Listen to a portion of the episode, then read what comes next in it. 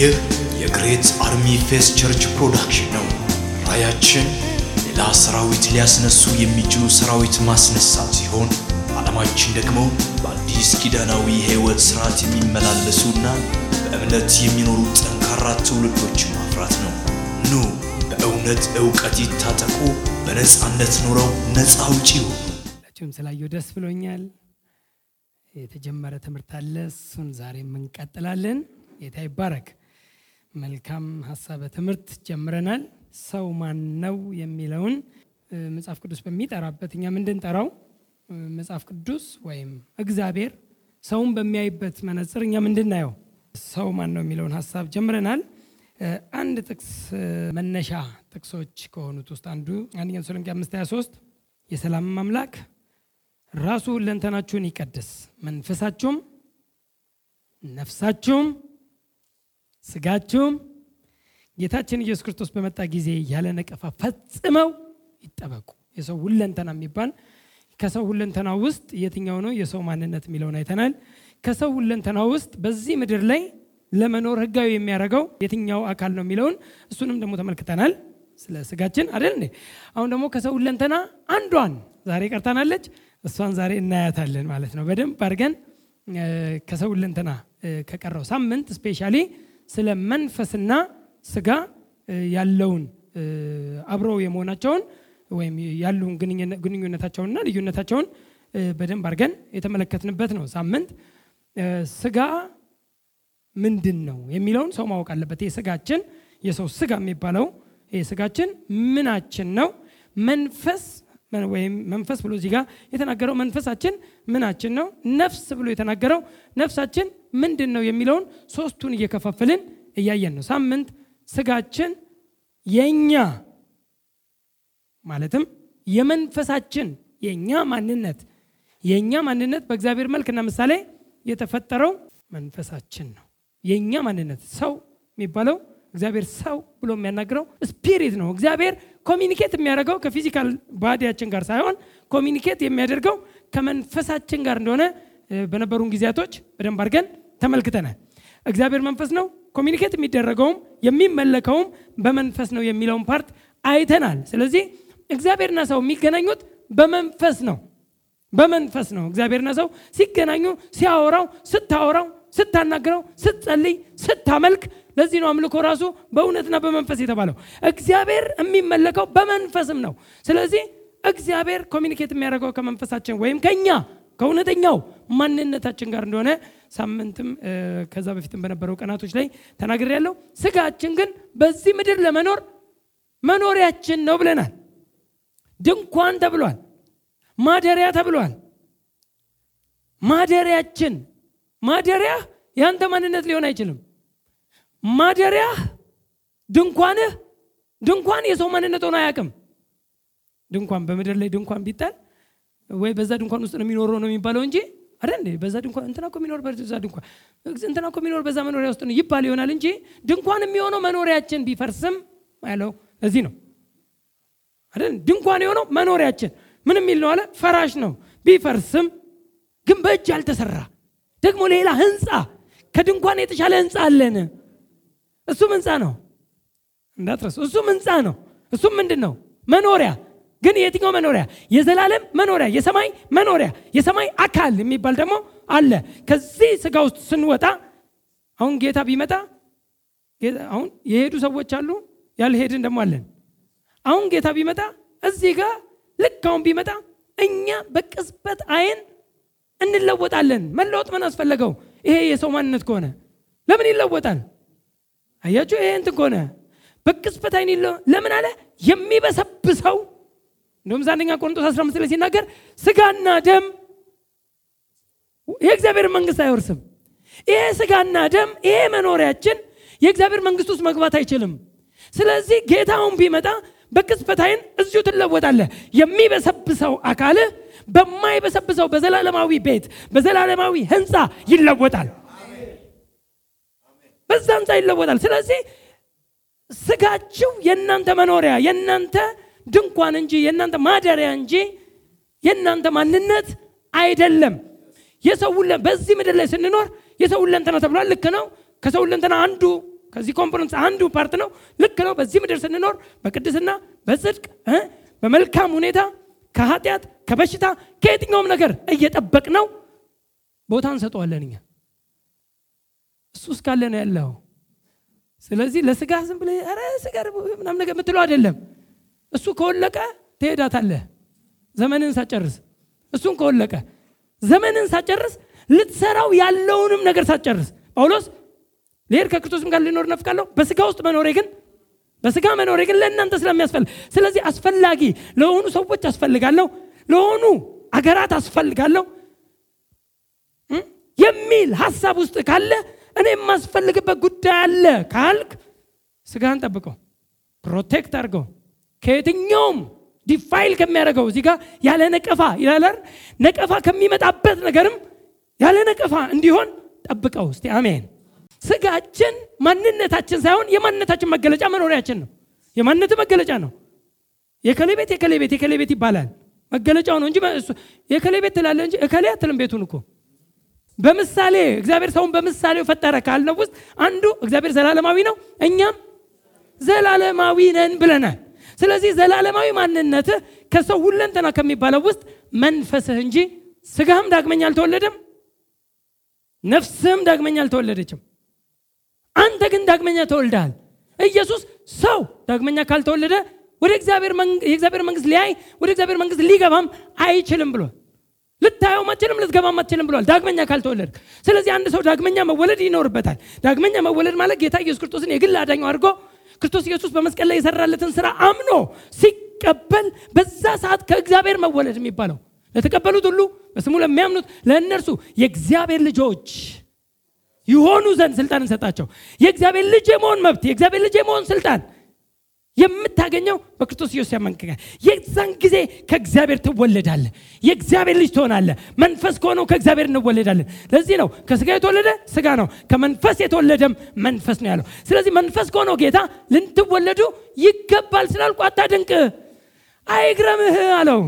ዳግመኛ ልትወለዱ ይገባቸዋል ስላልኩ አይግረምህ። ንፋስ ከየት ወደ ቤት ከየት እንደሚመጣ ወዴትም እንደማታውቅ እንደዚሁ ዳግመኛ ልደት ላይ ሲከናወን ወይም ዳግመኛ ስትወለድ የምታውቀው ነገር የለም። ለምን? የመንፈስ ጉዳይ ነው። የስጋ ጉዳይ አይደለም። ዳግመኛ ስጋዬ አልተወለደም። ነፍሴም ዳግመኛ አልተወለደችም። ዛሬ እመጣለሁ በደንብ እሷ ላይ። መንፈሴ ወይም እኔ ማንነቴ በውስጥ ያለው በስጋ ውስጥ የሚኖረው ማንነቴ አንድ ቀን ከስጋ የሚወጣው ማንነቴ ከዚህ ስጋ ወጥቶ ሌላ መኖሪያ ውስጥ የሚገባው ማንነቴ እዛም ሲገባ ህንፃ ውስጥ ነው የሚገባው። እዛም መኖሪያ አለ እንጂ እዛም ያለው ያ ህንፃ የተባለው እሱ ማንነት አይደለም። መኖሪያ ነው እዛም ህንፃ ነው የተባለው? ከዚህ ድንኳን የሚሆነው መኖሪያችን ቢፈርስም በእጅ ያልተሰራ ደግሞ ሌላ ህንፃ አለ። እሱ ውስጥ ደግሞ እንገባለን አለ። ሃሌሉያ! እዛም ሄደ የምትገባው አንተ ነህ። የምንገባው እኛ ነን። እኛ ዳግመኛ የተወለድ ነው እኛ። እግዚአብሔር አንተ የሚልህ አንተ ትገባለህ።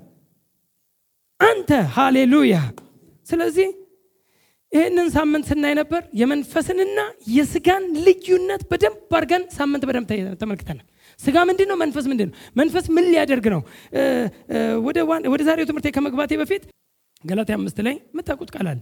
16 ነገር ግን እላለሁ በመንፈስ ተመላለሱ። የስጋን ምኞት ከቶ አትፈጽሙ። ስጋ በመንፈስ ላይ መንፈስን በስጋ ላይ ይመኛልና።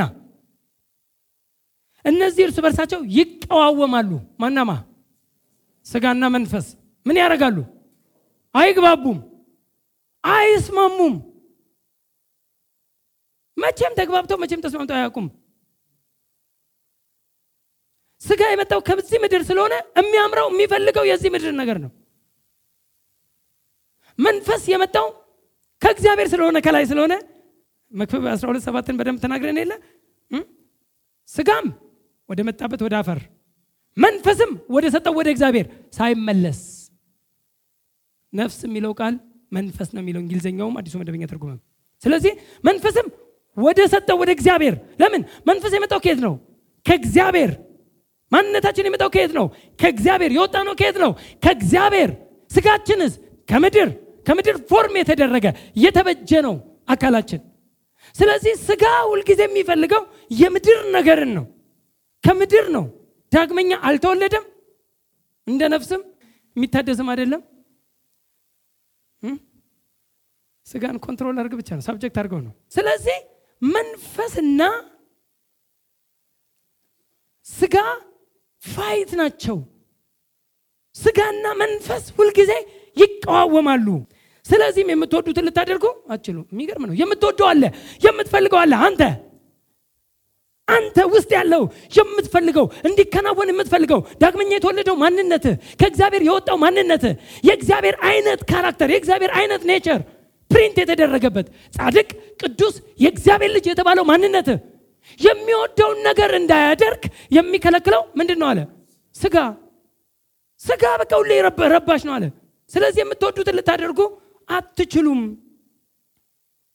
በመንፈስ ብትመሩ ግን ከሕግ በታች አይደላችሁም እያለ 24ና 25 የክርስቶስም የሆኑት ስጋን ከክፉ መሻቱና ከምኞቱ ጋር ሰቀሉ። በመንፈስ ብንኖር በመንፈስ ደግሞ እንመላለስ ይላል። በመንፈስ ከኖር በመንፈስ ተመላለስ አለ። የእግዚአብሔር መንፈስ ለመንፈሳችን ምክንያቱም መንፈስ የእግዚአብሔር መንፈስ communicate የሚያደርገው ያንተን spirit ነው። spirit ን do it don't do it እንዲህ አድርገው ይሄን አድርግ ከዛስ do it አደረገ። በመንፈስ ተመላለሱ። መንፈስ በሚሰጥ direction መንፈስ act ያደርግ። መንፈስ act ሲያደርግ ስጋን control አድርጎት ይምራው ነው እና ስጋና መንፈስ fight ውስጥ ናቸው ነው። ሮሜ ስምንት ላይም ቁጥር 12 እስከ 14 እንግዲህ ወንድሞች ዕዳ አለብን እንደ ስጋ ፈቃድ እንኖር ዘንድ ለስጋ አይደለም እንደ ስጋ ፈቃድ ብትኖሩ ትሞቱ ዘንድ አላችሁና በመንፈስ ግን የሰውነትን ስራ ብትገድሉ በሕይወት ትኖራላችሁ። በመንፈስ የሰውነትን ስራ የስጋ ስራም የተገለጠ ነው የተባላል። እዚህ ጋር ምን አለ? እንደ ስጋ ፈቃድ ብትኖሩ ትሞቱ ዘንድ አለ። በመንፈስ ግን የሰውነትን ስራ ብትገሉ በሕይወት ትኖራላችሁ። በእግዚአብሔር መንፈስ የሚመሩ ሁሉ እነዚህ የእግዚአብሔር ልጆች ናቸውና። ስለዚህ በመንፈስ መመራት፣ በመንፈስ መንቀሳቀስ፣ ስጋ ከሚለው ሀሳብ መውጣት፣ ስጋን አለመስማት፣ የምትወዱትን ልታደርጉ አትችሉም፣ ስጋና መንፈስ ሁሌ fight አላቸው ያለውን ነገር ለማድረግ ትልቁ ሚና የምትጫወተው ነፍስ ትባላለች። ዛሬ እሷን ትንሽ እንያት። ነፍስ ነፍስ ምንድን? አሁን እንግዲህ ቅድም አይታችኋል። ስጋ እዚህ ጋር አለ፣ መንፈስ እዚህ ጋር መንፈስ የሚፈልገው የእግዚአብሔር የእግዚአብሔርን ነው። ሁሌ የሚፈልገው የእግዚአብሔር መልካሙን፣ በጎውን፣ ጥሩ ወሬ ያለበትን መልካም ወሬ ያለበትን እሱን ሁልጊዜ የእግዚአብሔር የሆነውን የእግዚአብሔርን አይዲያ የእግዚአብሔርን ሀሳብ የእግዚአብሔርን ፍላጎት ለመፈጸም ለምን ከእግዚአብሔር ውስጥ ስለወጣ የእግዚአብሔር አይነት ጽድቅ ስላለው የእግዚአብሔር አይነት ቅድስናን ስለተካፈለ የሚፈልገው እግዚአብሔር እንደሚፈልግ ነው። እግዚአብሔር እንደሚፈልግ መንፈሳችንም እግዚአብሔር የሚፈልገው ነው ሁሌ። ስጋ ግን ከምድር ስለመጣ ስጋ የምድር ነው የሚያምረው፣ የዚህ ዓለም ነው። እንደውም ስለ ጥበብ ሲናገር ያዕቆብ ላይ ይቺ አይነቷ ጥበብ ከምድር ናት፣ ከአጋንንት ናት፣ ከስጋም ናት አለ። ስጋ፣ ምድር፣ አጋንንት friend ናቸው። ስለ ጥበብ ሲናገር ስጋን ከምድር ስጋን ከአጋንንት idea ጋር ከአጋንንት ሀሳብ ጋር እንደሚቀርብ አሳይቷል ያዕቆብ ላይ። ስለዚህ ስጋ ከእግዚአብሔር ይልቅ ለእግዚአብሔር ነገር መገዛት ተስኖታል ይላል። መገዛት ለእግዚአብሔር ነገር መገዛት የተሳነው ነው ፍላጎት ምን መንፈሳችን ሁልጊዜ የእግዚአብሔር የእግዚአብሔር የሆነውን ነገር ያደርጋል። አሁን መሀል ላይ አንድ ሪፍሬ ያለች አንድ ዳኛ፣ ዛሬ እሷን ዳኛ ነው የምናወራት። ማናት እሷ ነፍሳችን ማናት ምንድናት የሚለውን ዛሬ እሱን እነካለሁ። እንግዲህ ነፍስ ነፍስ ምንድን ነው ወይም ነፍስ ምንድናት? ብዙ ጊዜ በ feminine sound ስለምትጠራ ነፍስ ምንድናት በ masculine sound አትወራም እና ነፍስ ምንድናት? ነፍስ ምንድናት? ምንድናት? ነፍስ የሚለው መጽሐፍ ቅዱስስ ምንን ነው? መጽሐፍ ቅዱስ ነፍስ እያለ ሲናገር ምንድን ነው? መጀመሪያ ወደ ዋናው እኛ አሁን ወደምናወራው ሀሳብ ከመምጣቴ በፊት ነፍስ ነፍስ በመጽሐፍ ቅዱስ ውስጥ በአራት ነገሮች ተጽፏል። ማለት በተጻፈው በዚህ በ King James Version በሚባለው በዚህ በ Bible ላይ የተጻፉ ቃላቶች አሉ። ነፍስ የሚልበትን ቦታ የጠቆመበት ነፍስ የሚለው በአራት point ኦች አንዳንዴ ስለ ሰዎች ወይም ሰዎችን ለመጥቀስ ነፍስ ተብሎ ይጠቀሳል ብዙ ቦታ ላይ አንደኛ ጴጥሮስ 3 ሀያ ስምንት ነፍስ የዳኑበት ይላል አይደል? ስለ ሰዎች ነው የሚያወራው። ስምንት ሰዎች ሰዎች ለማለት ነፍስ ብሎ ዝም ብሎ አንድ ላይ አጠቃላይ ሰዎችን ፍጥረታዊ ሰዎችንም ሌላ ሉቃስ 9 ላይም 956 እንዲሁም ሐዋርያ ሥራ 241 241 እንደውም በሐዋርያ ሥራ ቃሉንም የተቀበሉ ተጠመቁ፣ በዚያም ቀን ሶስት ሺህ የሚያህል ነፍስ ተጨመሩ ይላል። ሶስት ሺህ የሚያህል ነፍስ ተጨመሩ። ስለዚህ ነፍስ ሲል ሰዎች መጽሐፍ ቅዱስ ላይ ነፍስ ሲል አሁን የምናወራትን የሰውን ማንነት አይደለም ማወራው የሰውን አይደንቲቲ እሱን እመጣለሁ ከሰው ለንተና ከሚባለው ውስጥ አይደለም። ነፍስ ብሎ ሰዎችንም ነፍስ ብሎ ስለሚጠራ ማለት ነው። ብዙ ቦታ ላይ ነው። ብዙ ቦታ ላይ ሮሜ 13 አንድ ላይም ካያችሁ ነፍስ ሁሉ በበላይ ላሉት ባለስልጣኖች ይገዛ የሚልም ቃል አለ። ነፍስ ሁሉ ሲል ሰዎች ሁሉ ሰዎች የሚለውን ቃል ነፍስ የሚለውን ይጠቀማል። እና አንዳንድ ጊዜ ነፍስ የሚል ነገር ስታገኙ አሁን እኔ እያስተማርኩ ያለሁትን የሰው ክፍል ብቻ እንዳልሆነም እንድትረዱ ነው። ከሰው ለንተን አንዱ ክፍል የሆነውን ነፍስ አይደለም። አንዳንድ ቦታ ላይ ደግሞ የመንፈስን ቦታ ተክቶ እናገኘዋለን። ሳምንትም ትንሽ ስነካው ነበር። አንዳንድ ቦታ ላይ መንፈስ መባል ያለበት ቦታ ላይም ነፍስ ተብሎ በዚህ በ King James Version ተተርጉሞ እንመለከታለን። ለምሳሌ ከነፍስ የተለየ ስጋ ይላል አይደል ያዕቆብ 226 ከነፍስ የተለየ ስጋ ሙት እንደሆነ ከእምነትም ከስራም የተለየ እምነት የሞተ ነው ብሎ ከነፍስ የተለየ ስጋ ብሎታል። ነፍስ ግን አይደለም direct እንግሊዘኛውንም ሄዳችሁ አዲሱ መደበኛ ትርጉም ስታዩ መንፈስ ለማለት ስለዚህ አንዳንድ ቦታ ላይ መንፈስ መባል ያለበትን ቦታ ላይም ነፍስ ተብሎ ተጽፎ ልታገኙ ትችላላችሁ። ኢየሱስም ነፍሴን ተቀበል የሚል ነው በዚህ በ King James Version የተጻፈው በሚሞትበት ጊዜ። ስለዚህ ነፍሴን ተቀበል ያለበትን ቦታ ላይም መንፈሴን ነው የሚለው እንግሊዘኛው። አዲሱ መደበኛ ትርጉምም መንፈሴን በእጅ አደራ አስቀምጣለሁ መንፈሴን። ስለዚህ አንዳንድ ቦታ ነፍስ ተብሎ የተተረጎመው መንፈስ የሚለውን ሀሳብ እንደሆነ እንድታውቁ እፈልጋለሁ። በአንዳንድ ቦታ ደግሞ ልብ ተብሎ የተተረጎመውን ልብ ተብሎ የተጻፈበት ቦታ ላይ የነፍስ part እንደሆነ የሚያሳውቅበትም ቦታዎች አሉ። ለምሳሌ ሮሜ 12 ላይ በልባችሁ መታደስ ተለወጡ እንጂ ይህን ዓለም አትምሰሉ የሚለውን እንግሊዝኛውም በአይምሯችሁ መታደስ አይምሮ የሚለው ነፍስን ነው። ዛሬ እመጣለሁ። ስለዚህ ልብ የሚለው ቦታ ሁሉ ቦታ ባይሆንም አንዳንድ ቦታ ልብ የሚለውን ቦታ ስለ ነፍስ የተወራበት ቦታ ነው። ስለዚህ ልብ ሲባል በደንብ ይዩት። ስለ መንፈስ የተወራበት ነው ወይ ስለ ነፍስ? ለምን ልብ የሚለው አንዳንድ ቦታ ስለ መንፈስ ስለ መንፈሳችን ነው የሚያወራው።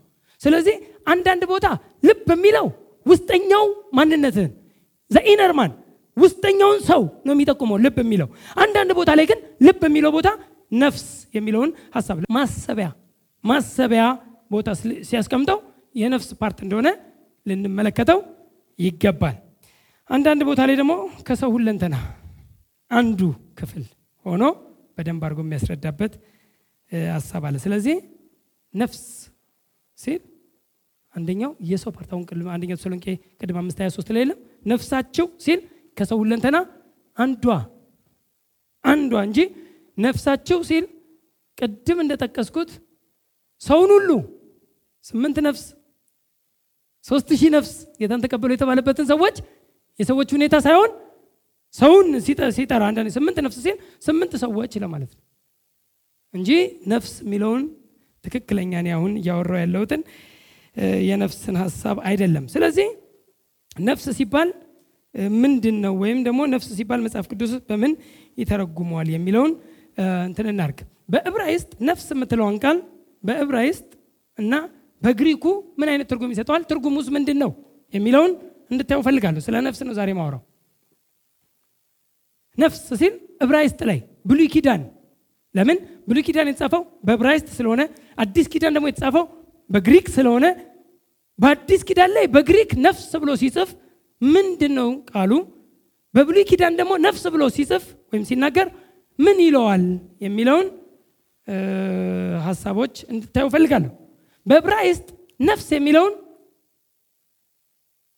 ኔፌሽ ይለዋል። ኔፌሽ ይለዋል። የዕብራይስጡ ቃል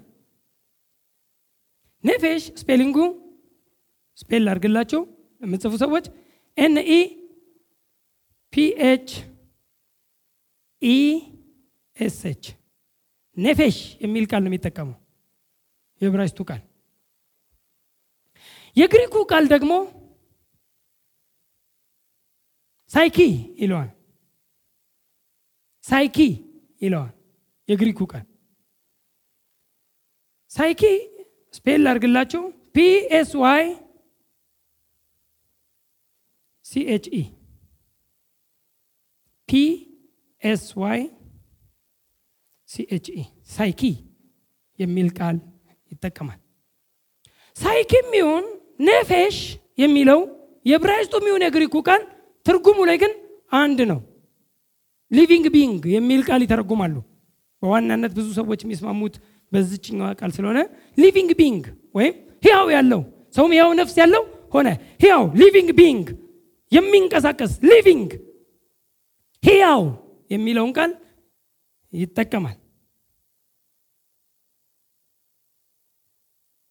ነገር ግን ነፍስ የሚለው ትክክለኛው በብዙ ቦታ ላይ interpret የሚደረግበትን ሀሳብ ግን የነፍስን ሀሳብ ሲናገር ነፍስ የምን የምን ክፍል እንደሆነች ይናገራል። ከሰው ሁለንተና ውስጥ የፈቃድ የስሜትና የእውቀት ክፍል እንደሆነች ይናገራል። ብዙ ቦታ ላይ ስለ ነፍስ ሲያወራ knowledge እውቀት ወይም emotion፣ feeling፣ will የሚል ቃላቶች ይጠቀማል። ፈቃድ፣ እውቀት፣ ስሜት እሷ ጋር ነው ያሉት። ስሜቴ የምትለው ነፍስ part ናት። ብዙ ጊዜ ስሜት አላት፣ እውቀት አላት፣ ፈቃድ አላት። ነፍስ የእግዚአብሔር እውቀት ወይም እግዚአብሔራዊ knowledge ከሌላት የዓለማዊ እውቀት አላት። by default በዓለም እውቀት ተሞልታለች እንጂ ነፍስ ከፈቃድ ከስሜትና ከእውቀት ድናም አታውቅም። ምንድን ነው አሁን ቅድም ሁለት part ኦችን ነክቻለሁ፣ ስጋና መንፈስ ሁለቱ ትልልቅ components አሉ። በመካከል ላይ ያለችው referee የምትባለው ዳኛ ይሏታል፣ mediator ይሏታል፣ ሚዲያ ይሏታል። ነፍስን ስለ ነፍስ በጣም በቃ medium ትባላለች። እውነትም ሚዲያ ናት፣ ሚዲያ ናት።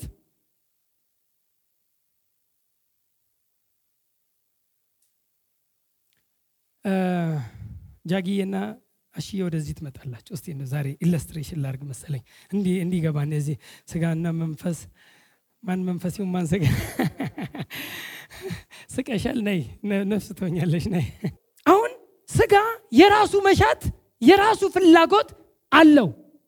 መንፈስም የራሱ መሻት የራሱ ፍላጎት አለው። አሁን ውስጥ ያለችው ነፍስ የምትባለው part ነፍስ የሚባለው part mediator የተባለችው referee የሚሏት ዳኛ የሚሏት ሚዲያ የምትባለው ነፍስ እሷም አለች። እሷ ሁልጊዜ መሀል ላይ ሆና ከስጋ የመጣውን sound ከስጋ የሚመጣውን ድምፅ ታስተጋባለች ለመንፈስ። ስጋ እስቲ የስጋ መሻት አንድ ነገሩኝ። ለምሳሌ ዝሙት አላችሁ። እሺ ዝሙት ስጋ ነው የሚፈልገው። ስጋ ዝሙት ሲል ከዛ ለማን ያቀብላታል? ለነፍስ ይሰጣታል። ከዛ ነፍስ ዝሙት ምናምን ነገር እንዴ ስሜት እሷ ያላት ስሜት እሷ ጋር እንዲ ያለው እውነትህን ነው አንተ ስሜቱ መጣብኝ ትላለች። አየ ነፍስ ነፍስ እውነትህን ነው እንዲሁም ስሜቱ ሁሉ መጣብኝ ብላ ለማን ታስተላልፋለች? ለመንፈስ ታስተላልፋለች። መንፈስ አይፈልገውም። እሱ ደግሞ መንፈስ ደግሞ አይ በስጋችሁ ዝሙትን አታድርጉ ተብሎ ተጽፏል ብሎ ይነግራታል። ከዛ ለማን ታስተላልፋለች? እዳ ግን እኮ የእግዚአብሔር ቃል ብሏል መንፈስ። የእግዚአብሔር ቃል እኮ ስጋችሁ ለቤተ መቅደስነት ለእግዚአብሔር ቤተ መቅደስነት እንጂ ለዝሙት አይደለም ብሏል ብላ ትነግሯለች። አይ አንቺ ስታስቢው ደግሞ ይላል። አሁን ደግሞ ከዛ አሁን ደግሞ ይነግራታል። ከዛ እሷ ደግሞ ትዞርና ደግሞ ለመንፈስ ትነግራለች። በኋላ ላይ አይ አትጨቃጨቁ፣ እኔ ልወስን ትላለች። referee ናት። ከዛ እውነቱን ነው ብላ አብራው ከሱ ጋር ስትጠጋ ከሱ ጋር ስትሆን ሳይወድ በግድ መንፈስ አብሮ ይገባል። ወዶ አይደለም። ከዛ ግድግዳ ሲደበድብ ያድራል ማለት ነው። የማይገባ ነገር ያደርግና ይደብረዋል። ለምን ኔቸሩ አይደለም። እሱ ምንድን ነው? ዳግመኛ የተወለደ የሚፈልገው የምንን ነው? የእግዚአብሔር የሆነውን ማውራው እየገባችሁ ነው። ስለዚህ መንፈስ ፍላጎቱ ሁሌ የእግዚአብሔር እግዚአብሔር፣ ስጋ ሁልጊዜ ፍላጎቱ የምድር የምድር ሪፍሪዋ ዳኛዋ ነፍስ ናት። ለዚህ ነው ነፍስ ያለ እውቀት ሲል እውቀት የሌላት ዘንድ መልካም አይደለም ሲል ነፍስ እውቀት የሌላት ዘንድ ሲል የምን እውቀት ይኑራት? የእግዚአብሔር ቃል እውቀት ትሞላ። እሷ የእግዚአብሔር ቃል እውቀት ብትሞላ እሱ የእግዚአብሔርን ይፈልጋል፣ እሷም ከእግዚአብሔር ፍላጎት ወይም የእግዚአብሔርን ከሚፈልገው ከመንፈሳችን ጋር agree ታደርጋለች። ያኔ ስጋን subject ያደርጉታል፣ ይገዙታል፣ ያስገዙታል። አሁን ትልቁ አደጋ ማን ነው ካላችሁኝ፣ body ብቻ እንዳታደርጉት። body ሀሳብ ለማቀበል ብቻ ነው። አቤት ድህነቴ ይላል ስጋ። ለምን ለምን አያችሁ? ለምን የሚያየውን ኪሱን ነው የሚያምነው። ኪሱን account ኡ ሲ እኔ የኔ ድህነት ጥግ ግን የሚገርም ነው ይላል። መንፈስ ምን ይላል? እኛ በክርስቶስ ኢየሱስ ምንድን ነን ይላል። ባለጠጋ ተደርገናል ይላል። ነፍስ እውቀት ከሌላት አንተ ነህ እባክህ ብላ ከእሱ ጋር ትሆናለች። ነፍስ የእግዚአብሔር ቃል እውቀት ካልተሞላች ሁልጊዜ ከስጋ ጋር ታብራለች። ከስጋ ጋር አብራ በቃ የማይሆን ነገር sound ይኸውላችሁ፣ ምን እንድሰሙ ተጠበቁ የተባለው ለምን? ስጋ በር ነው። የተለያያን ነገር ያመጣል። የተለያየን ፍላጎት ያመጣል። ልክ ምን እንድሰሙ ተጠበቁ እኮ ነው። እንዳሾ ሁሉን አሜን አትበል ነው። ስለዚህ የተለያዩ እኔ እርኩስ ነኝ፣ እኔ የማረባ ነኝ። ብዙ ሰዎች እኔ የማረባ፣ እኔ እርኩስ፣ እኔ ኃጢአተኛ፣ እኔ ክፉ፣ እኔ እኔ እኔ እኔ እየተባለ ክፉ ነገር የሚወሩ ሁሉ ከየት የመጣ ድምፅ ነው? ከስጋ ሁልጊዜ እጥረትን ኪሱን እኔ አሞኛል የሚለው እሱ ነው። እኔ አሞኛል ሲል እሱ ምን ይላል? በመገረፉ ቁስል አሁን መሀል ላይ እቺ ካልተሞላች እና እውነትህን ነው ብላ ካላስረዳችሁ በመገረፉ ቁስል ተፈውሳል ስትለው ቢመረውም ይውጠዋል። ያኔ ሂሊንጉ ይመጣል። ያኔ ፈውሱ ይከናወናል። በመገረፉ ቁስል እኮ ተፈውሳል። አታቅም እንዴ? እሷ ግን ምን መሆን አለባት? መሞላት አለባት በእግዚአብሔር ቃል እውቀት። አለበለዚያ ነፍስ ከመንፈስ ጋር ስታብር ስጋን ስትጎትተው፣ ከስጋ ጋር ስታብር መንፈስን ስትጎትተው ዘመናቸውን ሙሉ ይፈጁታል።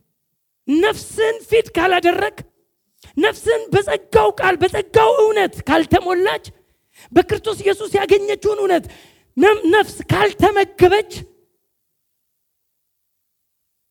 ዳግመኛ ተወልዶ ሰው ዳግመኛ እንዳልተወለደ ግን ይኖራል። ይህን ዓለም እየመሰለ ዳግመኛ የተወለደ የእግዚአብሔር ልጅ ነኝ ጌታን ተቀብያለሁ ያለ ሰው ይህን ዓለም መምሰል ይችላል። ወደዚህ ይሄኛውን ዓለም የስጋውን ዓለም መምሰል ይችላል። ምን ካልሆነ ሮሜ 12 ሁለት በአእምሯችሁ መታደስ ተለወጡ እንጂ ይህን ዓለም በአይምሮ መታደስ አይምሮ የሚለው nous የሚለው የግሪኩ ቃል mind የሚለው ስለሆነ mind የሚለው soul ን ነው። ነፍስና mind soul and mind are same word። በአእምሯችሁ መታደስ ተለወጡ እንጂ ካልተለወጣችሁስ ይህን ዓለም ትመስላላችሁ። በጌታ ሆኖ ዓለማዊ የሚመስል ብዙ ሰው አለ። መምሰልና መሆን ግን ይለያያል። ይህን ዓለም አትምሰሉ አለ እንጂ ትመስላለህ እንጂ አትሆንም። ጌታን ተቀብለሃል። ይሄ ዓለማዊ ከምትለው ሰውና ከአንተ አንተ ትሻላለህ። ግን የምትኖረው ግን ዓለማዊው ሰው እንደሚኖረው ዓለማዊ ሰው እንደሚያስበው የምትናገረው ዓለማዊ ሰው እንደሚናገረው ፍጥረታዊ ሰው እንደሚያወራው የምታወራ ከሆነ ይህን ዓለም ትመስላለህ። ግን አንተ በምንድን? በጌታ አንዳንድ ሰዎች የሚመር church ውስጥ የሚረብሸው ወይም በመንፈሳዊ ዓለም ውስጥ የሚረብሸው ስጋዊ ሰው ወይም carnal ሰው የሚባለው ነው። ስጋዊ ሰው የሚባለው ሁልጊዜ ለስጋው ያደረ ማለት ነው። ለስጋው ሀሳብ የሚገዛ ማለት ነው። ዳግመኛ ተወልዷል። አዎ፣ ግን ሁልጊዜ ግን የሚያደርገው ግን የማንን ሀሳብ ነው? እንሂድ ሲል ይሄዳል። ፈልጎት አይደለም የሚሄደው፣ የምትረብሸው ስላለች ነው። አስቸጋሪ ስላለች ነው። ምን የምትባል? ነፍስ የምትባል። ነፍሱ ናት የምትረብሸው። የማይገባ ነገር የምድራዊ ነገር የዓለም ነገር። ዓለም እንደሚያወራ የሚያወራ ዓለም እንደሚያደርግ የሚያደርግ ዓለም እንደሚያጭበረብር የሚያጭበረብር ነጋዴ ከሆነ አምታታው ብቻ ዋናው ይዞ መገኘት ነው ካለ ይሄ ነው እያለው ያለው። ስጋ ይዞ መገኘት ነው ነው የሚለው መንፈስ ደግሞ አይ ይዞ መገኘት የሚባል ነገር የለም። እግዚአብሔር ነው የሚያበለጥገው። አጭበርብሮ መበልጠግ የሚባል አላምንም ይላል። ብልጥግናዬ ከእግዚአብሔር ነው ይላል። እግዚአብሔር ነው እኔን ያበለጠገኝ። አብርሃም እንዳለው እጄን ወደ ማንም አልዘረጋም። እጄን ወደ ኤልኤልዮን ዘርግቻለሁ። ወደ ሰማይና ወደ ምድር ባለቤት ዘርግቻለሁ። ከአንተ የጫማ መዝቢያ የጫማ ክር አልወስድም ብሎ የሚለው መንፈሳዊ ነገር የተረዳው መንፈስ ነው። እንዲህ አይነት ቋንቋ የሚያወራው no no እግዚአብሔር እንደሚያበለጠገኝ አምናለሁ። ክፉ ነገር ውስጥማ ገብቼ እኔ ባልበለጠግኩ ጌታ ኑና አመስግኑልኝ የምስጋና ቀልል አልፈልግም ይላል። በማጭበርበር አምጥቶ ማለት ነው። የምስጋና ቀን ኑ ዛሬ እንቆርጣለን ብሎ ጌታ የሆን ነገር ከፈተልኝ። በምንድን የመጣው ተብሎ ሲጣራ ግን ስጋ ባመጣው idea ነው ይሆን ነገር እንደዚህ እንደዚህ እንደዚህ እንደዚህ ብናደረግልህ ምን ይመስላል ሲባል እውነታችሁን ነው። እና ለአንተ ይህን ያህል እንሰጣለን ምንም ሳያደርግ። እኛ እንደዚህ እንዘርፋለን ለአንተ እንደዚህ እንሰጣለን። ታዲያ በአንዴ መበልጠቅ ካለ ይላል ስጋ። በአንድ ጊዜ ሹት ማድረግ ካለ ምን ችግር አለው ይላል። ስለዚህ ይህን ነገር እቀበላለሁ ሲል ውስጥ መንፈስ ኖ ይለዋል ይቋወማሉ ሁለቱ። አሁን ዋና እንትኗ ማናት?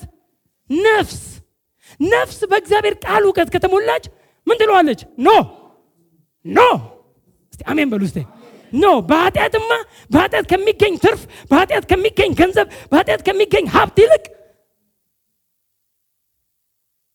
በቃሉ በክርስቶስ የሆንኩትን አምኜ ባለጠጋ ነኝ እኔ። እኔ ጤናማ ነኝ እኔ ጻድቅ ነኝ። እስቲ አሜን በሉ እስቲ መንፈሱ ይህን ነው የሚያወራው። እኔ ጻድቅ ልክ ይህንን ሲል እሷም የምታስተጋባ ትሆናለች። ሚዲያ ናት። referee ናት። ፊሽካውን የምትነፋው ነፍስ ናት። እውነትህን ነው ትለዋለች መንፈስን። እውነትህን ነው። የእግዚአብሔር ቃል እንዲህ ሌለ ትለዋለች። እሱ እኮ ከእግዚአብሔር ተወልዷል። ጥቅስ ባይጠቅስም ከእግዚአብሔር ተወልዷል። የሚፈልገው የማንን ነው? ጥቅስ ባይጠቅስም። እጅ ግን ጥቅስ አላት። ነፍስ ግን ጥቅስ ነው ያላት የእግዚአብሔር እውነት ነው እንደ እኛማ በእግዚአብሔር ነው የምንበለጠገው መንፈስ። እኔ ከአንተ ጋር መስማማው እወዳለሁ ብላ ፊቷን። እኔ አንተ ያኔ ስጋ ሳይወድ በግድ ትቼዋለሁ ይላል። ምን ነው ሲባል? አይ ማታ ዝም ብዬ ሳስበው አስበህ አይደለም brother ውስጥ ያለ ትቼዋለሁ። ይሄ አሁን ልናደርገው የተዋዋልነውን ነገር አፍርሸዋለሁ ለምን? እንደ እግዚአብሔር ቃል ስላልሆነ። ለምን ቅድም ተስማማ? ትላንትና ለምን ተስማማ? አይ ትላንት እንግዲህ ስሜት ነው እንግዲህ ሞቅ ብሎኝ ነው አሁንስ ሳስበው መንፈስና ነፍስ ገዙኝ። እስቲ አሜን በሉ እስቲ። መንፈስና ነፍስ ገዙኝ። ስለዚህ አሁን አሁን ያላችሁትን ነገር ይሄ በማይሆን ቆሻሻ እጄ ባለጠጋ ነኝ ለማለት ስለማልፈልግ እግዚአብሔርም ስለማያጨበጭብልኝ የእግዚአብሔር ብልጥግና ሲመጣ ያኔ አንተ በንትን በሌብነት የበለጠክ ብሎ ከሚስተኝ ባለጠጋ ነኝ ብዬ ከምሳት የእግዚአብሔርን ብልጥግና እግዚአብሔር የሚያበለጥገውን መጽሐፍ ቅዱሳዊ ብልጥግና እሱን እጠብቃለሁ በእርሱ አፈራለሁ ይላል። መንፈስ ሁልጊዜ የሚፈልገው የእግዚአብሔርን ነው። እስቲ አንድ ሰው አሜን ይበል ቁጭ በሉ ይቅርታ። በጣም ስላቆምኳቸው ይቅርታ። ስለዚህ ምን ይላል? መጽሐፍ ቅዱስ ሲናገር ነፍሳችሁን ማዳን የሚችለውን ቃል የምን ማዳን አመጣብን አሌክስ? አንዴ ያር እንዴ ዳን ነው አንዴማ ድና ሳልቬሽን ያገኘው አንዴ ነው። ድነት አንዴ ነው የሚከናወነው። ድናል። የዳንከው ማንነት ነው መንፈስ ነው። ስለዚህ ነፍሳችን መዳን ያስፈልጋታል። መዳን ምንድን ነው? ሳልቬሽን ነው? ድነት ነው? ሰዎች የሚድኑት መዳን ነው? ወደ መንግስት ሰማያት የሚያስገባው ድነት ነው?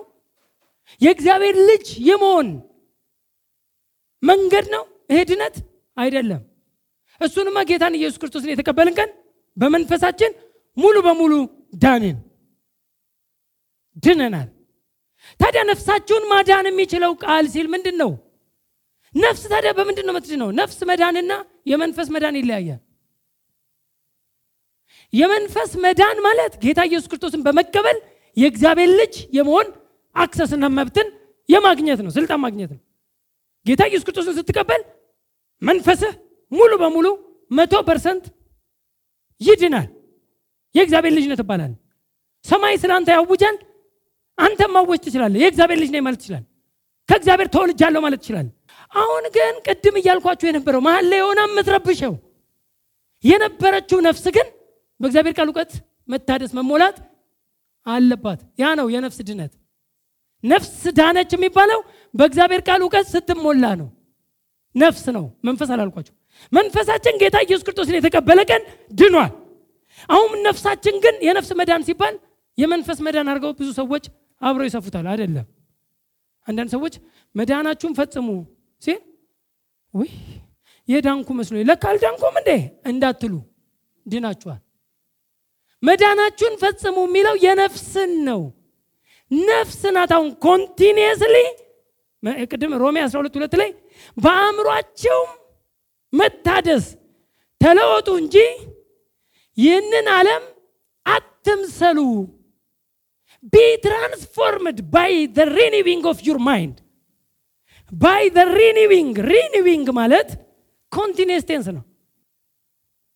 renewing የሚለው የአንድ ጊዜ አይደለም። ነፍስ በአንድ ጊዜ በአንድ ቀን በአንድ ሌሊት በአንድ ሰዓት ነፍስ ዳነች የሚባለው ነገር አይሰራም።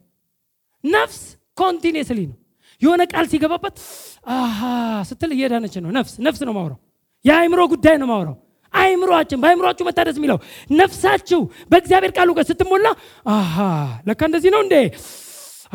ስትል ሁሌ ነው እየዳንክ ያለው ሁሌ የነፍስ ድነት ነፍስህ የእግዚአብሔር ቃል ሲገባባት የእግዚአብሔርን ቃል ስታውቅ ስትረዳ ከመንፈስ ጋር ለመተባበር ብቁ የሆነች ስትመጣ ይሄ እየዳነች ነው ይባላል። ከኔ ጋር ናቸው አንደኛ ጴጥሮስ አንድ ስምንትና ዘጠኝ።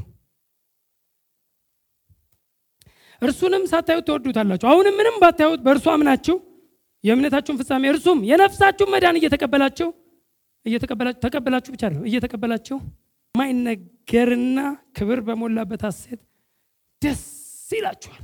አሜን። የነፍሳችሁን መዳን እየተቀበላችሁ የነፍስ መዳን ነፍስ ነፍስ ነፍስ የምትድነው በምንድን ነው? በእግዚአብሔር ቃል በእውቀት። የእግዚአብሔር ቃል ሲገባባት የእግዚአብሔር ቃል ስንል ከመንፈስ ሀሳብ ጋር እንድትስማማ የሚያደርጋት የጸጋው ቃል ነው። የጸጋው ቃል ማለት በክርስቶስ ኢየሱስ እንዲያው እንዲያው የሆነችውን የሆነውን እስቲ አሜን። በክርስቶስ ኢየሱስ በማመናችን እንዲያው ምን ሆናችኋል? ንገሩኝ እስቲ አንዳንድ። ተባርካችኋል። እሺ ጸድቃችኋል።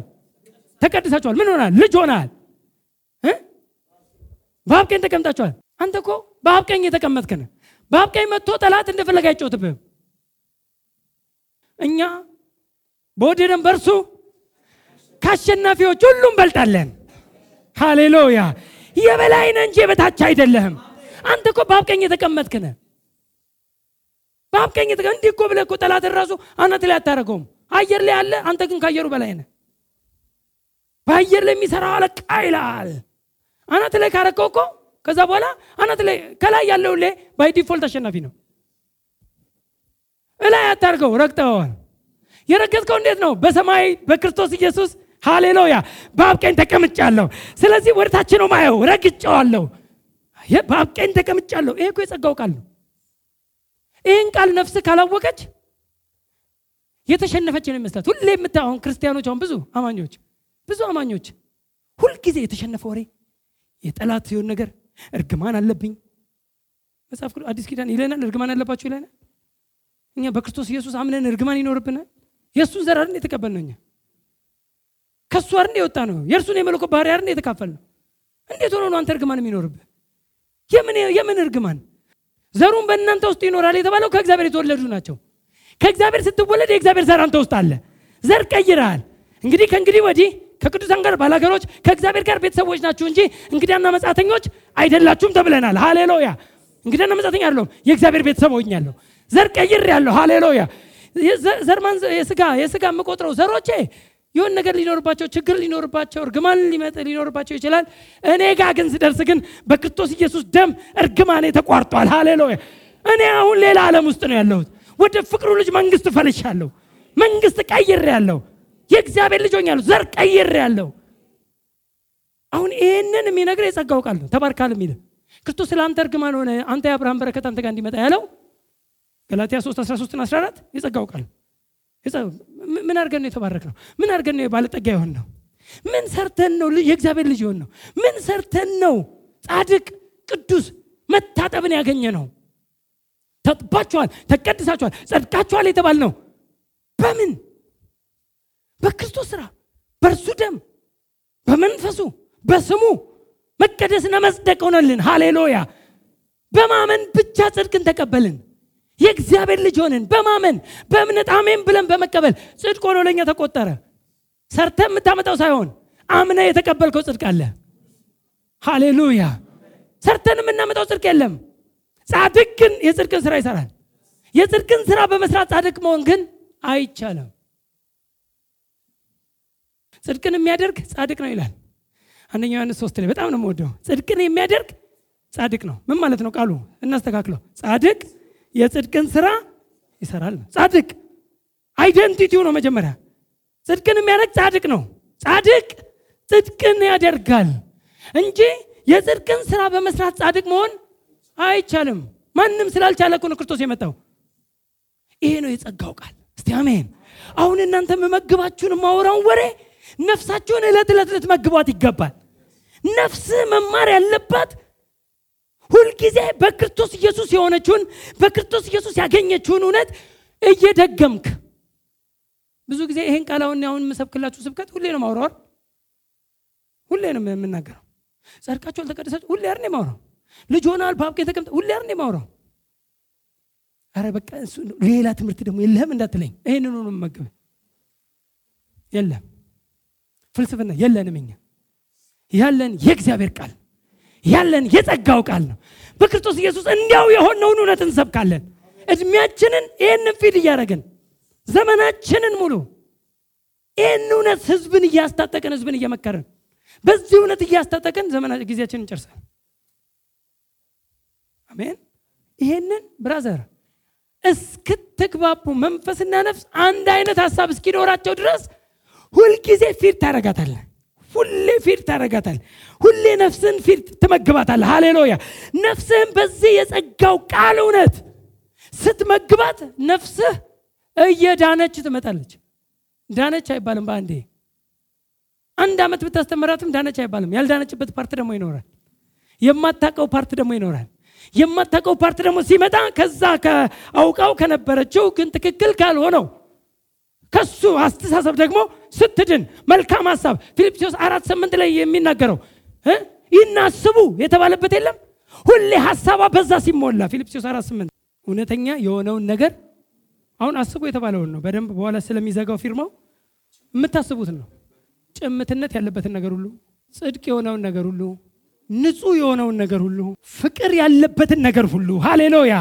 መልካም ወሬ ያለበትን ነገር ሁሉ በጎነት ቢሆን ምስጋናም ቢሆን እነዚህን አስቡ። የምታስበውን ተሰጥቷል። ምን ላስብ? ይኸው ጽድቅ የሆነውን ነገር ሁሉ። ምን ላስብ? ይኸው እውነተኛ የሆነውን ሁሉ። ፍቅር ያለበትን ነገር ሁሉ አስብ። መልካም ወሬ ያለበትን ነገር ሁሉ አስብ። መልካም ወሬ። ለምን? ክፉ ወሬ ያለበት አላ አይምሮውን የሚቆጣጠር። አሁን አይምሮ መሞላት ያለበት አይምሯችን መሞላት ያለበት በመልካም እውቀት። እስቲ አሜን። የምናስበውን ሀሳብ ምን ማሰብ ምን አይምሯችን ውስጥ መሞላት እንዳለበት ግልጽ አድርጎ ነግሮናል። አይምሯችን በዚህ ስትሞላ እውነተኛ የሆነውን ነገር የጸጋውን ቃል ስታውቅ ስትረዳ ሲገባት ነፍሳችን። ያኔ ነፍሳችን ከማን ሀሳብ ጋር ትስማማለች? ከመንፈስ ሀሳብ ጋር ትስማማለች ሊሞና አንድ ስድስት ቅድም አነባለ የእምነትም ህብረት በእኛ ዘንድ ያለውን ነገር ሁሉ በማወቅ እውቀት በማወቅ ለክርስቶስ ኢየሱስ ፍሬ እንዲያፈራ እለምናለሁ። እውቀት ባልተገለጠበት ፍሬ የለም። እውቀት ሲመጣ አለ እዚህ ጋር ከሩቅ አይደለም፣ በእኛ ዘንድ ያለውን አንተ ጋር ያለውን በጎ ነገር በእኛ ዘንድ ያለውን ወይም በእናንተ ዘንድ ያለውን በጎ ነገር በማወቅ ለክርስቶስ ኢየሱስ ፍሬ እንዲያፈራ እለምናለሁ። ካላወቅ ፍሬያማ አትሆንም። ፍሬያማነት ከእውቀት ይጀምራል። ፍሬ ለማፍራት ፍሬን ለማሳየት ፍሬ ማለት ምንድን ነው? በህይወት የምታሳየው የምታደርገው ነፍስ በእውቀት ካላስታጠቅናት ፈቃዷ ደግሞም ስሜቷ ከእውቀት ስለሚጀምር ያወቀችውን ነው ስሜቷን የምትገልጸው። ያወቀችውን ነው ፈቃዷን act የምታደርገው። will ዋ የምትፈቅደው ይህንማ ፈቅዳለሁ ብላ ከስጋ ጋር የምትተባበረው ወይም አይ ይህንማ ፈቅዳለሁ ብላ ከመንፈስ ጋር ለመተባበር የሚገባባት እውቀት ይወስነዋል። ነፍሳችን በእግዚአብሔር ቃል እውቀት ስትሞላ እንደ እግዚአብሔር ማሰብ አሜን። ሀሳባችሁ ከሀሳብ ያለ እኮ ያኔ በእስራኤልን ኢሳያስ 55 ላይ ሲናገር ስለ እስራኤል ሲናገር ሀሳባችሁ ከሀሳቤ መንገዳችሁ ከመንገዴ ሩቅ ነው አለ። የእግዚአብሔር ሀሳብና የእኛ ሀሳብ አንድ መሆን ይችላል ማለት ነው። እግዚአብሔር እንደሚያስብ ማሰብ ይቻላል። እግዚአብሔር እንደሚናገር መናገር ይቻላል። እግዚአብሔር እንደሚያስብ ማሰብና እግዚአብሔር እንደሚናገር ለመናገር ግን በነፍሳችን ውስጥ የገባ እውቀት ሊኖር ይገባል። በነፍስ ውስጥ የገባ እውቀት ከሌለ እግዚአብሔር እንደሚያወራ ማውራት፣ እግዚአብሔር እንደሚያስብ ማሰብ አትችልም። ምኞት ሊሆን ይችላል እንጂ አትችልም። ሮሜ 12 እንግዲህ ወንድሞች ሆይ ሰውነታችሁን እግዚአብሔርን ደስ የሚያሰኝና ሕያውም ቅዱስ መስዋዕት አድርጋችሁ ታቀርቡ ዘንድ በእግዚአብሔር ርኅራዬ ለምናችኋለሁ። okay እርሱም ለአእምሮ የሚመች አገልግሎታችሁ ነው። okay የእግዚአብሔር ፍቃድ እርሱም በጎና ደስ የሚያሰኝ ፍጹምም የሆነውን ነገር ምን እንደሆነ ፈትናችሁ ታውቁ ዘንድ በልባችሁ መታደስ ተለወጡ እንጂ ይህንን ዓለም አትምሰሉ። አያቸው አሁን ይኸውላችሁ እዚህ ላይ አሁን ምንድን ነው ያስቀመጠው? ይህን ዓለም ላለመምሰል በአእምሯችሁ መታደስ ተለወጡ። ዘጋው። አንደኛው። ሁለተኛው ሰውነታችሁን ሕያው ቅዱስ መስዋዕት አድርጋችሁ ለእግዚአብሔር ለማቅረብ አሁን ሁለት መስዋዕት ነው የምናቀርበው በአዲስ ኪዳን ባለው አንደኛው አምልኳችን ነው። አንደኛው ሰውነታችን ነው። ሰውነታችሁን ሕያው ቅዱስ መስዋዕት አድርጋችሁ አቅርቡ። ማን ነው አቅራቢው? እኛ እኛ ስትሉ ማ መንፈሳችሁ። ሃሌሉያ። መንፈሳችን ስጋችንን ምን ያደርገዋል? ያቀርበዋል። ቅዱስ መስዋዕት። ይሄም ለአእምሮ የሚመች አገልግሎታችሁ ነው። ስለዚህ ሕያው ቅዱስ መስዋዕት አድርጎ ለማቅረብ ትልቁ ሚና የሚጫወተው በአእምሯችሁ መታደስ ተለወጡ by the renewing of your mind be transformed by the renewing of your mind transform ለውጠኝ ለውጠኝ የለም። ጌታ ሆይ ለውጠኝ። አንተን እንድመስል አድርገኝ የሚባል አንተ ተለወጥ ተብሏል ለውጠኝ አድርገኝ። አንተን እንድመስል አድርገኝ። እሱን እንድትመስልማ ተወልደሃል ስንት ያርጋ አረጋ እኮ። አሁን እርሱን ለመምሰል ግን የእኛ ኃላፊነት ነው። አሁን የእኛ ስራ ነው። አሁን የእኛ ኃላፊነት ነው። አሁን የአንተን ኃላፊነት ወደ እግዚአብሔር divert አታርግ እግዚአብሔርን ለመምሰል ራስን አስለምድ። አንተ ነው አሁን አሁን manifest የሚሆን ነው የሚገለጥ በፍሬ በተግባር በስራ የሚገለጥ ፍሬን የምታሳይበት ማድረግ ከአንተ የሚጠበቅ ነው። ይሄ ማለት አንደኛ ማንነትን በማወቅ ነው። እኔ መንፈስ ነኝ ስጋዬን አቀርባለሁ መጀመሪያ ማወቅ። ሁለተኛ አይምሮዬ በእግዚአብሔር ቃል እውቀት ወይም ነፍሴ በእግዚአብሔር ቃል እውቀት መሞላት መታደስ መለወጥ ይኖርባታል። በአእምሯችሁ መንፈስ ታደሱ ይላል ኤፌሶን 4 ከ20 እስከ 23 እናንተ ዳግመኛ ተወልዳችኋል የአሮጌው ሰው ማንነት አስተሳሰብ እናንተ ላይ የመጣ አይለጠፍ። እሱን ምን አድርጉ? አስወግዱ። በአእምሯችሁ መንፈስ ታደሱ። እሱ ጋር ነው ኪው አስወግዱ። ፑቶፍ ልበሱ። ፑቶን ከዛስ? ታደሱ። አይምሮ ሲታደስ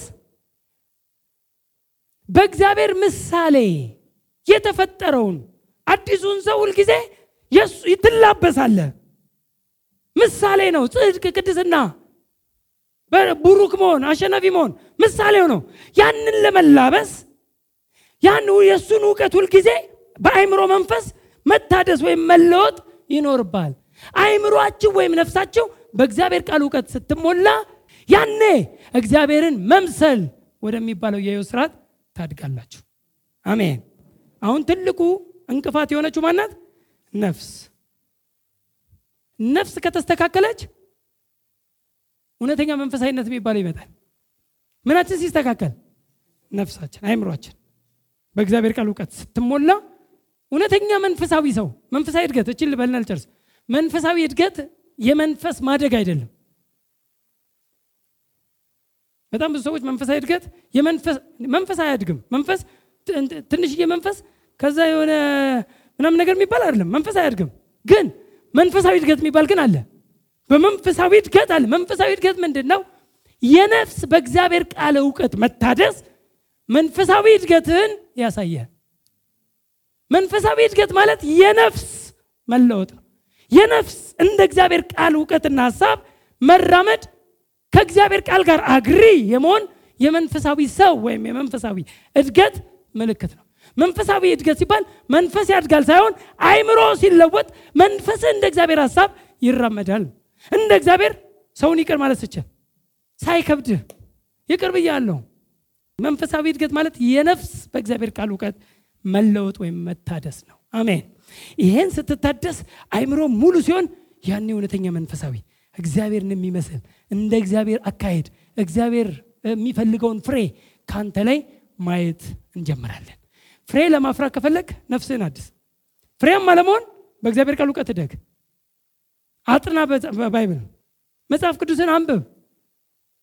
ብዙ መንፈሳዊ ጤናማ የሆኑ እውቀቶችን አጥኑ፣ አንብቡ። ብዙ መንፈሳዊ እኔ ቤታችሁ ብመጣ ብዙ መንፈሳዊ መዝሙሮችን ልታሰሙኝ ትችላላችሁ። ብዙ መንፈሳዊ ስብከት ከሌላችሁ ግን አይምሯችሁን እያደሳችሁ እንዳልሆነ እነግራችኋለሁ። ስንት ስብከት አላችሁ ቤታችሁ? ሞባይልህን ስከፍተው ስንት መዝሙር አለ? ስንት GB መዝሙር አለ? አንዳንድ ሰው ስምንት GB መዝሙር አለኝ ይላል። አንድ GB ስብከት አለ ወይ ሞባይል ውስጥ? ዛሬ ላሳፍራችሁ ይህን ላለሁ እንዳለው ጳውሎስ ልበል እኔም ምን ያህል መኪና ውስጥ ስትሄድ መዝሙር ብቻ ነው ወይ እየሰማ የምትሄደው? ስብከት አለ ወይ እየሰማ የምትሄደው? አይምሮን የሚያድስ አይምሮን ዕለት ዕለት የሚያድሰውን የእግዚአብሔርን ቃል አውቀዋለሁ። ያደጉ ይመስላችኋል? አላደክም። ተማር። አሁንም አሁንም እወቅ። አሁንም መረዳትን ጨምር። አንዳንድ ሰው ትንሽ ሲያውቅ ትዕቢተኛ ይሆናል። የባሰ ባወቅ ቁጥር ትሁት ነው የምትሆነው። እስቲ አሜን። እውቀት ሲበዛልህ ትሁት ነው የምትሆነው። ፍሬ ያለው ዛፍ ጎንበስ ይላል። ፍሬ የሌለው ግን ፍሬ ያለው ዛፍ ትሁት ነው። ጎንበስ የሚለው ኪሎ ያለው ነው። ፍሬ ያዘለ ዛፍ ነው። ስለዚህ ትህትና በእውቀትህ ልክ ይለካል። በጣም ትሁት እየሆንክ ስትሄድ በጣም እያወቅክ ነው ማለት ነው። በጣም ትዕቢተኛ እየሆንክ ስትሄድ በጣም ትምህርት እየጎደለ እንደሆነ የሚያሳይ ስለሆነ ከትዕቢት ውረዱ።